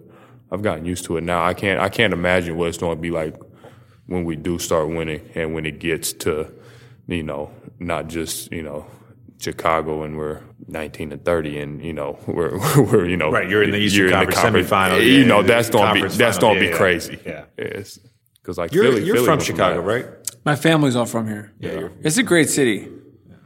It's like a it. it's a uh, it's really like a one on one place. And so you so you're in, you're in Lakeview now. Yeah. uh, and the and the facilities downtown. Mm. The facility. When did it move? It used to be in the suburbs. I remember that it was actually funny. So my first combine tryout or NBA tryout was here. So Oh, it 'cause was- they I do it had the always here. combine here. and I stayed extra day, and I play, I worked out for the Bulls, and it was out in um, The, oh, was, it the, was that the Birdo Berto- Center, Berto Center? Berto Yeah, yeah. Center, yeah, out in the suburbs, and then it moved. So, but when I came here, it was gone. So, uh, probably like two years, three years ago. Do you, are you here? Are you here for Cubs games, or you get out of town? I've gone. I've gone to a couple of them. I've gone to a couple. Of the first them. I threw out? out the first pitch. Yeah, You've was- done it right. It was cool. Not the first pitch, but the, the games. No, I've done a, done not the a first no, I've done a, I've done a Cubs game. but I haven't I thrown don't out know. the first pitch. Some- the- I have no connection to the Cubs. the Cubs. The Cubs get And here's JJ Redick who plays for. Why is this dude Hard New. Orleans Pelicans. yeah, You just really wanted to throw out a first pitch. No, yeah, I was- threw out the first cool. pitch at an Angels game, and Mike Trout caught for me, and I nearly broke his shin. See, I told him I was like, I, I was like, Mike, I'm going to be honest with you. I used to pitch. I was like, I'm not going to that's lob it favorite. over. That's that's dope. That's my favorite team, favorite player. I'm an Mike Trout fan. is the greatest. Oh my gosh. I stand for him so hard. He's the greatest baseball player ever. Wait, why? Oh, you think he's ever? Nah, I'm not going Why that Angels- far, but why Angels and not Dodgers? I don't know. My dad's always been an Angels fan. I'm I'm a I'm a weird like I'm I think the best baseball player ever is Barry Bonds. Get into that later. If y'all I mean, want you to. could make that. That's a good. I, I mean, I can make the argument, Yeah. but since the Angels beat them in the uh, World Series in 01, I think it was, I was like six. Holy, yeah, I was watching that, but I was been an Angels fan. did you go to a lot of games? I went to a couple. I've gone to a couple. Baseball in LA is super weird. Yeah. The- I mean, I haven't What been the to that many Dodgers Angels just got was crazy though. Like their lineup is stupid. the Dodgers well now. Their Now it's lineup is stupid. the Red Sox fans are going nuts about this thing I, I I didn't even know where it came from because Like, it's, a, it's Mookie they're Betts? basically they're used to they're they're used to being that team that gets Mookie Betts. Yeah. and all of a sudden he's there and then he's gone. Yeah. The Cubs are going through that a little bit too because they couldn't add any money this year, so they might trade uh, they might trade Kris Bryant. And these, basically, like the besides the Yankees and the Dodgers, everybody else has like the reality of like a salary cap. Yeah. Like you can't just pay for whoever whenever Yeah. you want. The Cub, yeah, the Cub, the Wrigley bleachers, there's nothing like it. No, it's dope. Yeah, they, It's also just like you don't have to. It doesn't matter what's going on during the game. Like, yeah, it's, like you're on your own little world. yeah. It's dope though. That's always the. If you're into that sort of thing. what are you? Are you? Are you changing your number? No, no, yeah. I I told uh Yeah. I told him I was like I you can honor him you can honor him by wearing it or not wearing it. Yeah. I would rather. I, he's one of the reasons why I picked the number to wear it, so I might as well continue to wear it. For, Yeah. you know, for that as well. And how how has the last week or so been for you? It's weird because we, you know, whether you knew him a lot It's, or you uh, just his. That was a dude I grew up idolizing. Yeah. You know, and I played against him a couple times. It was just, it's almost like you don't believe it. That's that's where I got to. I was just like, because I remember when it, when my dad called me, you know, I was just like, like man, stop bullshitting. Like, what are you talking about? And then you start hearing all the reports, and it was just, it was a weird day. And then obviously, you know, the NBA did a good job of you know honoring him and things like that. But it's just, I think it's the worst sports tragedy that's happened probably ever, especially with the magnitude of how big of a person he was Yeah, and the surprise of it. it was just it's crazy. it's It's, crazy. it's amazing in LA. I mean, how obviously the devastation, but how fast like murals popped up. Yeah. It was like six hours later. These beautiful murals that you think would take months to paint are And just Kobe in LA was like God. Like it was. yeah. It re- really was. It was for sure one of the saddest days. I talked about it on last week's podcast, but you know, it was like, it, it was. I, I, I, I've never lost someone close, Yeah. and the only two people that have died where I really cried a lot was Kobe and Muhammad Ali, and I didn't even know Muhammad Ali, Yeah. but I just, you know, but it was Kobe was. You knew Kobe. Yeah, of course. I mean, and uh, like I was talking on the podcast last week, but like Kobe was always he was always good to me. Yeah. He didn't have to be good to me. Yeah. I was like early in my career, I was a fucking nobody, and he was good to me. Yeah. And I told this story about us shooting together, and like the part I left out was like Kobe was I. It would have been. I was like coming off my rookie year. I didn't even play, and like we were at USA camp, and we're shooting hoops together. I got a and funny story about that too. yeah, and he, I'm like, wa- I think I'm watching him shoot. No, no, no. He asked to shoot with me because he wanted to watch me shoot because he was trying to get better because he thought I was a good shooter, and he was asking me His questions about. so yeah. He's just always asking questions and curious. So I was actually uh you talk about the USA in Vegas, right? Yeah. So I'm in I'm in eighth grade, seventh grade, and I literally was on the sideline where you guys were at the Thomas & Mack Center. I never told anybody this. My dad knows. So I'm watching Kobe warm up, and I'm yelling, "Kobe, Kobe, Kobe!" You know, little kid. I'm a fan. Wouldn't look at me. He's locked in. He's knocking all these shots down. And I see you go to half court, or no, you were shooting free throws from the uh, from the three point line. You made like 15 in a row, and I was amazed. It's just I just remember this too. I was like, "Holy shit!" Like JJ Redick is shooting NBA threes, but he's shooting free throws. So I started adding it to my routine a little bit. So I started shooting free throws from the high school line to try to get my range better. I like that. Yeah. I was going to bring this up earlier. I don't want to get That's off crazy. Kobe. I I was going to bring this up that. earlier about the three point contest. Yeah. What is your strategy? Are you because I've seen you shoot in warm ups Mm-hmm. and you shoot more of a set shot. Yeah. But then in a game, as you're coming off pick and rolls and catch and shoot, you shoot a jumper. Yeah. Right? You have your leg strength is insane. Yeah. What are you going to do in the three point contest? I'm gonna do more of a. I'm gonna probably do more like a like a pregame set shot. Like it's because I have to. I, I has to be quicker. That's what I was going to tell you. Yeah. That's my. Pro- I can't shoot that way. And You you shoot a jump shot every time, Yeah, and I jump forward. Yeah. So then I have to like have to run reset. back Yeah. almost.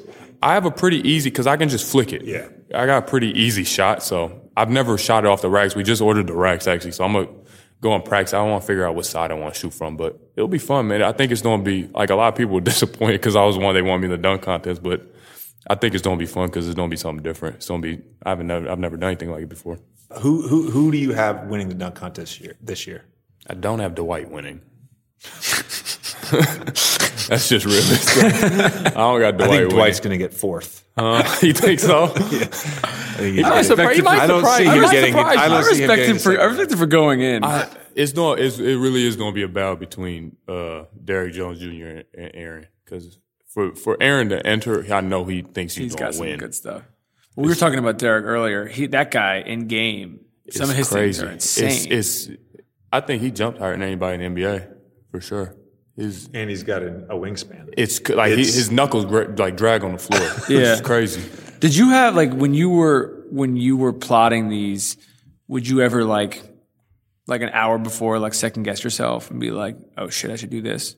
Or you co- you were sort of like locked in and what you wanted when when? I when I did mine, like I picked my like for the second one, I had to I knew I had to do dunks I didn't do before. So once I had them set, I had some alternates to where if I didn't like it or if somebody did a dunk like it, I could switch it up. Because those were those two extra came Yeah. from where I did me and or Aaron in the overtime. Because we I, I could have just switched those out, but I never I never before was like I don't I can't do this. It was It does once- feel, like once what, I got it down. what else is there in sports that's like you know you know like when Birdman or some of these guys over the years just kept missing dunk after Mm-hmm. dunk and the crowd it just gets really awkward because there's so many people watching and it's just there's one person and you just got to do the thing like what else exists like that I don't know, but I was going to ask some along these lines. Back when I used to be able to to dunk, okay, uh, Have you got a dunk this year? Yeah, you did. Of course you dunk this year. I haven't had a dunk since 2011. Stop lying. No, really. Actually, no bullshit.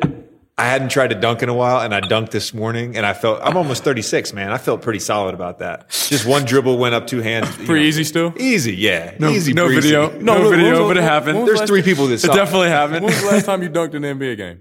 2011. Wait, you're being for real? I'm being dead thought serious. Game six of the fucking first round of the playoffs. Damn. Takes too much energy. But I was going to ask you. So if you get a fast break tomorrow, I won't. I won't even try to chase you down. bet. Gotta dunk it. All right. I'm not. Even, to I'm. I'm gonna literally just be watching. it's very history Pat him on the ass and like good shit, Jay. I don't know that Boylen's going to be happy about that, but Point shaving. Uh, there were certain days, let's say in my teens and, 20s, where I would like feel extra bouncy. So like I'd be like, oh, I can do a 360 windmill today or whatever. Like, w- has, was was there ever a time because you did dunk contests in high school too, where like when you're that athletic, do you have days where you're not bouncy, or are you always bouncy? I swear, since since I've gotten to probably, I had the ACL, and then like when I was doing the two dunk contests, I wasn't like a primary guy, so I was playing like 28 minutes a game. I was third option. I was getting less shots. I wasn't playing as much. So now that like, so I try I, this summer I went because if I was going to do dunk contest, I had to see what I had. It took me a while to warm up, and it, for the first time, I was like, "What the hell?" Like, I could usually just get out of bed and do a 360 or go between the legs. Like, it, no, I'm like, it, it sounds crazy, but like, if I wanted to go between the legs without warming up, I'll just, you know, like a layup. yeah I literally have to like stretch and go up and try to dunk a couple times and be like, all right, let's get your timing right. And it it is crazy because that was the first time that's really happened to me. Do you feel like that's also though because you don't practice dunking anymore? Because I believe in it. If you don't use it, you lose it. I stopped. I, so after Yes. the last dunk contest, I literally stopped Yeah. practicing yeah. like dunk contest dunks. So my timing got off. So I, I bet a little bit is that, but ACL, you know, I, I'm not jumping as much as I want to anymore. so I'm not doing that.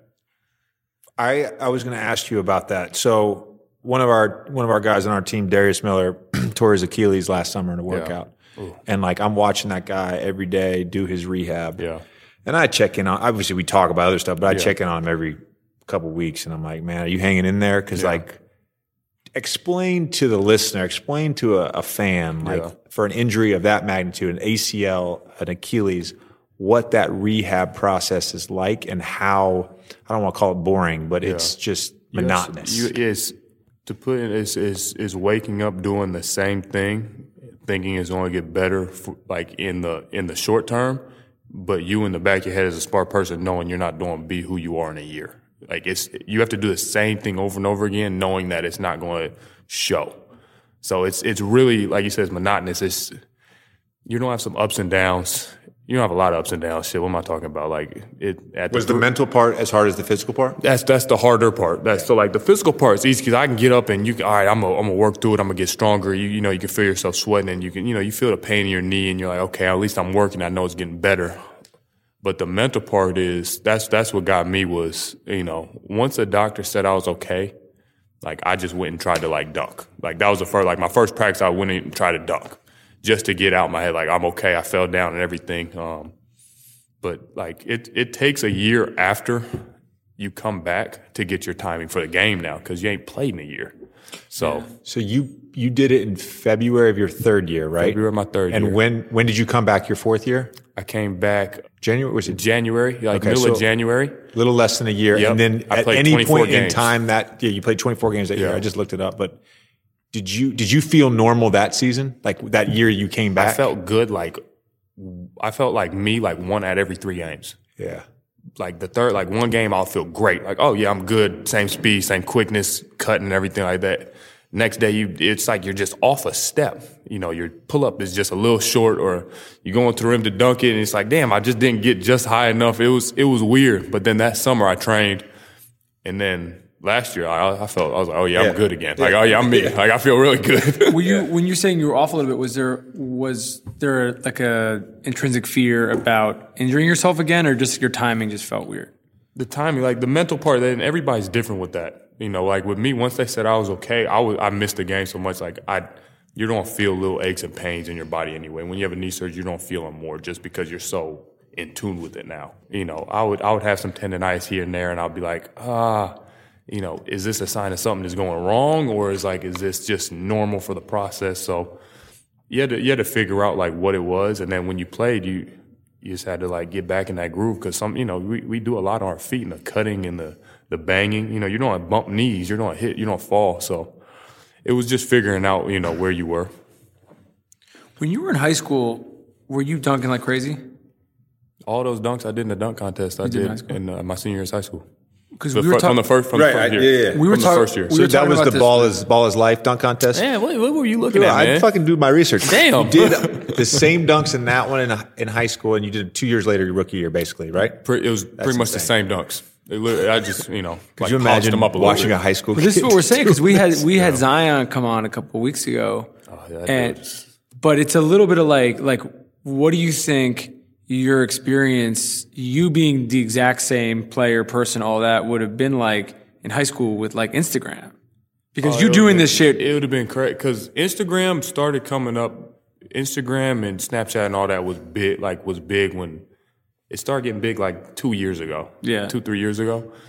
Like when I was in high school, like I was, I just got like a Facebook account, and it sounds weird, but it was like 2011. Yeah, You know, and I got a Facebook account now. Nobody uses that, but like with social media, I say the same thing. Like you imagine like when Kobe did his like 40, 40, 50, 50, 60, 60 games, like what that would have been like in social media, or like when Gilbert Arenas was getting 29 a game, like it would have been crazy. Yeah, over, You and you and like I just watched one of your highlights of college when you had like 16 straight uh 16 straight points. We talk about this. We talk about this all the time. If Twitter was around, If Twitter when he was, was, in college, when, my god. I was in college, the carryover of followers that I would have had it would have been stupid. from then until now. you would have Duke 50 mil, you would have 50 million followers, but you but you might be in rehab and or Oh yeah. and or a mental facility. All right, I got two, two more questions for you. They're both uh, off the court related. Cool. So Frank Jackson explained to me essentially what a flex is, right? And uh, it's intuitive, but you know, flex meaning like a, a fit, right? A Got fit it. or like a flex could be like uh, your car, I get what a bottle saying. of wine, what whatever. saying, yeah, so yeah. we all have like in Yeah. the NBA, we, you know, each guy kind of has their own flexes. So like, what is what is a Zach LaVine flex? Like, what are you, what are you into? What do you what do you care about enough Hmm. to flex about? That's that's Because your Instagram doesn't have a lot of fit pics on it. No, yeah, I'm not a big like I, I got a lot I got a, I got some clothes, but I'm not a big fashion guy. Yeah. And, you know, like I'll wear my you know my nice outfits to the game. You know, I got some jewelry, but I'm not going to wear it every day. I'm I'm more of a, I'm probably a car guy, or like I like I'll, I'll I'm a vacation person. Like I'll spend some money on vacation. I'm a big family person, so like when I go on vacation, I I make sure I do it right. Do you have a Phantom? Did you get KG's Phantom? No, no, no, no, no. no. I got, I got, I got some nice cars. So I have a, I have a Lamborghini Urus, the SUV truck, and then I have a uh, S63 Benz. But I like old school cars a lot. So like I have, I have a couple old school cars. I have like a '68 Lincoln, I got '68 Pontiac. I'm looking to get a Chevelle. So What was like, your first? my- What was the first like I made it ball and purchase? the first I made it ball and purchase? Probably my watch. I bought a Rolex. And that was the first, because I never was into watches. I never was in, really into He jewelry. used to be the watch guy. I actually wanted to make an announcement. I ordered a watch the other day. You a big, Explain you to a big Zach- watch guy? Explain to Zach the watch. Okay, so this is the watch. Big is an understatement. Big is an understatement. So First, of all, how many watches do you have? First off, let me. Before. I don't own a watch. I have not worn a watch in almost three years. For about an eight year period of my life, I bought, sold, and traded watches. And it was like an obsession. And I probably, I owned well over a hundred watches. Come on, man. And it was not like G Shocks. it These was vintage Rolexes, APs, APs, Hublots. Pateks, vintage Pateks. Um, I've owned pretty much every brand there is. Independent brands that you've never heard of. Like I've owned everything, and uh, plain ones, bust down, all that. I've owned everything, everything you can think of. and I it became it became too much, Yeah. and so I uh, I got out of the game, and I sold. I over the course of like six months, I ended up selling everything I owned, and uh, and I was good. What'd you buy? I feel like this is dangerous. I feel like you're gonna No, check I back feel in like six I'm at the point he's gonna now. have- Some questions, man. No, I I, I ordered a um a yellow gold Rolex Daytona. I've just I've wanted this watch for the last like the last two years, and it's just been eating at me. My wife last year for my birthday, she's like, "You need to have a watch. You're weird. Just get a watch." You're being weird. So we Get went a watch shopping in New York City, and I like went to every boutique, and I was like, "I don't want anything. I don't want anything. I don't want a watch." And it's just just one watch, and I was like, I just kept thinking about it for the last year, and it's not even like a like that functional of a watch, right? It's a it's all yellow gold. just I'm just want like, it. I just just want want it. Yeah. Wow. Okay, so But my my flex is wine now. It's my yeah. I got a really nice uh, Do you have a wine cellar? wine cellar, yeah. But I, it's nothing. I have like a bottle of like Don Julio in it. Like, like it's, like like there's nothing in it. Um, You'll get into you'll be like thirty year year thirteen. You'll get really into wine. really. Yeah. You can You'll be already what like it. 31, 32 then? About 13. you're thirty. Yeah. Yeah. You'll get into wine then. Do you have any Um, weird? Do you have any weird like obsessions like he does? Like deep, things like on the internet, like deep dive oh, things. Oh, see, now that's I, you. Like you said, you were really obsessed. hundred watches is a lot. I read man. watch blogs and I was on watch forums. See, this is the thing with him. five We're to talking- six play- hours I a like- day. I'm still twenty. I, like I play video. Like I'll go home and play video games and stuff like with my boys. Like I'm not deep into like I'm really. I, I really like old school cars. Like I like like last.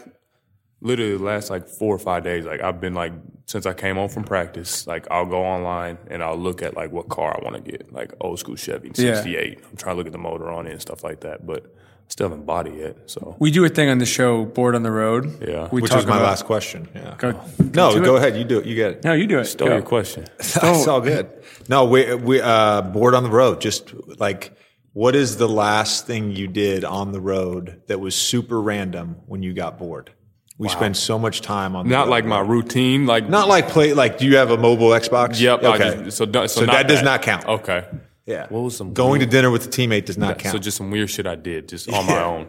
What do you do? Watch movie. when you get. Let's say, like, t- let's for us today, we fly into Chicago. Let's Yeah. say you go fly into Atlanta. Yeah. What are you doing when you fly in? You get in there. You get into the city at four or five in the afternoon. What are you uh, doing First that thing? I do is I, I so I go upstairs, get, get you know, I go take my shower. Um, you shower when you get in. yeah, yeah, yeah. Okay. I go take my shower. You know, it's just you know, it's like like a little de- decompressing. You know, shower gets me a little relaxed. Uh, Not judging. yeah, no, I just gotta explain it for you. You're like, why are you getting in the shower? um, I order my in-room dining, or I go like, figure. I'm looking on the on the bus. I'm looking like, what's the food like that's close? Okay. Plug in that video game. Call my boy. Sit on that for about four hours. Okay. Yep. And then when my massage time comes, go to that, order some more food, take my ass to sleep. That's pretty much it. So will you never go? Because we do this all the time. Will you, if like you're in a city that has really good restaurants, will you ever go out? Yeah, yeah, yeah. I'll, I'll that, that, that- that's the difference. Like I'll ask around, like I'll put in a group text of dudes want to go out or something like that, or you know, if my girl's on the road with me, I'll go out and eat. But if it's like you know Cleveland or Indiana or Atlanta's different, you know. Yeah. New Orleans, I, I'm sorry, like I stayed in the room the whole time. Well, apparently Zach just named his three shittiest cities. San Antonio. or, or. I'm trying to think of a weird thing I did that was just random. Do you ever go to the movies? Yeah, all the like Okay, I'm the so biggest movies movie person. Yeah, but like I'll do that. Like Okay. all, so, like when I was in Boston, like I just went. But I went to the movies by myself. Yeah, you're right. That was probably some weird shit. I went and saw 1917. I feel What'd really. you think? It was I couldn't stand it because I thought it was going to be like Saving Private Ryan. I, uh, but the cinematography was great. Crazy. It was It was incredible. crazy. They, they should have started with Did the you see it? last scene. It's crazy. The movie seen is. I don't even want to ruin it. You just got. I went and saw It's The not Gentlemen the other night. I saw Have you seen The Gentlemen? I saw that too. I told, I'm I a didn't big movie. What What, did you The like The Gentlemen? Yeah, it was good. it's weird at first. Yeah, You saw it, right? Yeah, yeah. I didn't understand it at first, and then I was like, "Oh, Yeah, like it it's makes good. sense." It's Guy Ritchie. I Did mean, you see? Did you see Uncut Gems?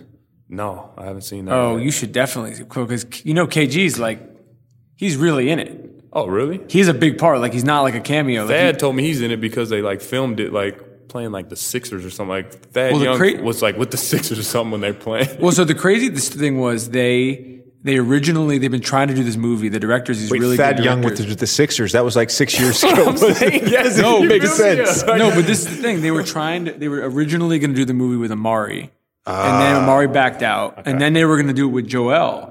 And there was like a long period where like they were at all your games. The directors, they're- live in New York. Uh, the Safdie brothers, they were they Joel was in, like everything was going to work. Yeah. And then at the last minute, Adam Sandler's schedule changed, and they had to shoot in season. And so they were like, "Fuck, like we don't know what to do." And they got KG at the last minute, but basically they then had to rewrite the script to fit it into one of KG's playoff series. So they were originally they, they were going to do years like ago. yeah they were going to do like a modern take if they were doing it with Joel, and so they had to. But they do this really cool thing, which is a ruined thing in the movie. They do this really cool thing where like all of the details in the movie. I think it's 2012 or whatever year it is Yeah. Like all the iPhones, like the 2012 iPhones, like they're very, very particular about making sure that like everything is. But KG is amazing. And uh, people were saying he should have got nominated for an Oscar, which is not bullshit. You, All right. Have you seen it? No, but I've sent him the link like three times. Do you think Ray Allen should have been nominated for an No. Oscar for He Got Game? No, I don't. This is That's a good point. no. This Come is on, man. th- this is the thing with this movie. You guys What's the, what was, you the, guys what both, was the LeBron movie? I'm about to What was ask. the Is LeBron it train, movie? train wreck? Yeah. Train wreck, yeah. No, he should not. Got He Oscar. is. I don't think he should. I don't think. I don't think Kevin should have got nominated for an Oscar. But he's significantly better than any other NBA player ever in a movie. He shouldn't have got nominated because he's playing himself. Like I don't think you should ever get nominated when you're playing yourself. But he's he keeps My up house with ran everybody. out of Wi-Fi today, and it won't work. So I might go watch Uncut Gems tonight. I'll be real with you. Going to the movies by yourself is actually good. Yeah, because you don't got to worry about anybody else. You know. I feel like going to the movies by Go buy yourself says a lot about your level of confidence and the healthiness of your ego. In what way? Being able to do that.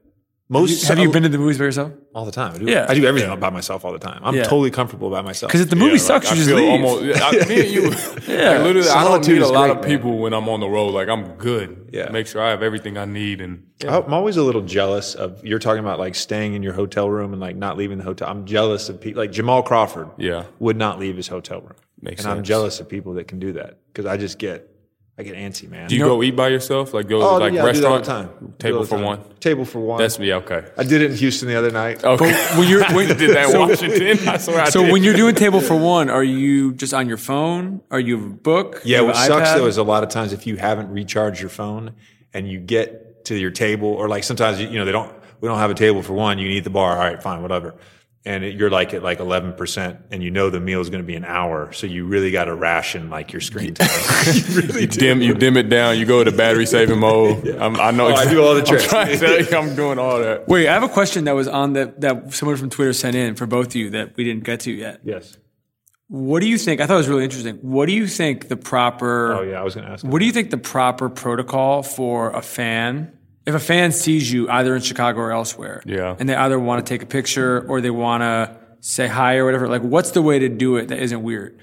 Um, I'm fine doing whatever. If I, my rule is if I leave my apartment or I leave my hotel room, I'm on. I'll sign whatever. I'll take any picture. It's very rude while I'm eating. It's very rude to interrupt me mid conversation. Other than that, I'm cool. The one thing is, I was going to ask you: Do you sign for the people outside the hotels? Every once in a while, like it just depends on like pretty much like if it's like late as hell, and I see some people out there like we, we went to Cleveland like not too long ago, And it's negative four. and they're outside waiting. It's like I feel like obligated. Like if I don't sign this, like I'm gonna be like it's like terrible karma. Like, but I'm the same way. Like once I once I'm outside of like my personal like space in my house or like inside, the, you know, this is our job. You know, Right. You know, this you know, this little a little kid could come up to you or even a fan like that's don't impact their life. So. But like you said, if if if I'm eating and somebody comes up to the table, if I'm with my like with my girl or like my family, it's like a ah, sh- like come on, hurry up, let's get it done type thing. Yeah. Or if my dad's with my dad's cool, he can he can buffer all I that. do appreciate the people that wait till you're done eating and you get up. And then they And then say, they ask excuse you. me. Can I You know his thing is now?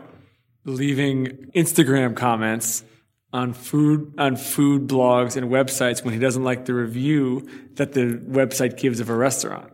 So give the backstory. to Wait. This. Zach, these are the things I'm passionate. He literally sits at home and he That's looks not up true. and he looks up reviews I of don't- restaurant he I don't likes. sit at home. I'm playing with my kids when I'm home. Instead of instead of getting watches, he now sits at home and he waits. He sees a like, review, you're like like, a Yelp reviewer for Instagram. and he gets in the comments and he gets in it with everybody. He doesn't respond to comments about himself. He responds to comments about restaurants he likes that people have disrespected. true to Malcolm Gladwell's theory on people that leave comments. People that leave comments leave comments when they're when they have a negative experience. And I had a neg I had a negative experience with the review. The review was so poor of this restaurant. I had it to was so wrong. that. I had to call them out on the review. so the all restaurant was. was. good, but they reviewed it bad. Oh, the or restaurant's vice fire. It's my, it was like my favorite place. Well, not my favorite, but top three favorite place in New York. Do you have a go-to spot in New York? When I go to New York, I go shopping. I go to the, the patron of a new place.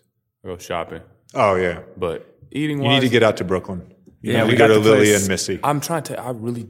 I'm not a New York person. Like I haven't figured out. You need like, to go to Brooklyn then. It is. It's Yeah, nice. Brooklyn's a different vibe. It's different. It's much more chill. Oh no, I do have a spot. Um, Don't Peter say- Peter Luger's. Okay. At, oh my goodness, Yeah. Yeah, Luger's is next level. Yeah. that's crazy. All right, Zach. Appreciate the time. Thank you for answering all the Man, questions. that was fun. The smart ones you and the dumb was- ones. This was, no, this was this was fun, man. You It's could like do I your own said, podcast. I mean, I can talk if you have somebody easy to talk to. You know, this, is, this is a conversation pretty much. All right. Thanks, bud. All right, that, that'll be it for this week's episode of the JJ Redick podcast with Tommy Alter. Uh, as always, thank you so much for listening. I want to thank our guest again, Zach LaVine. He was an awesome guest. Enjoyed the conversation. Uh, we will be back very soon with another episode. Um, as always, you can leave comments, questions on Twitter, on the Ringer feed, or go to my Instagram account. Um, just don't bring up the car ride. Until next week. Later.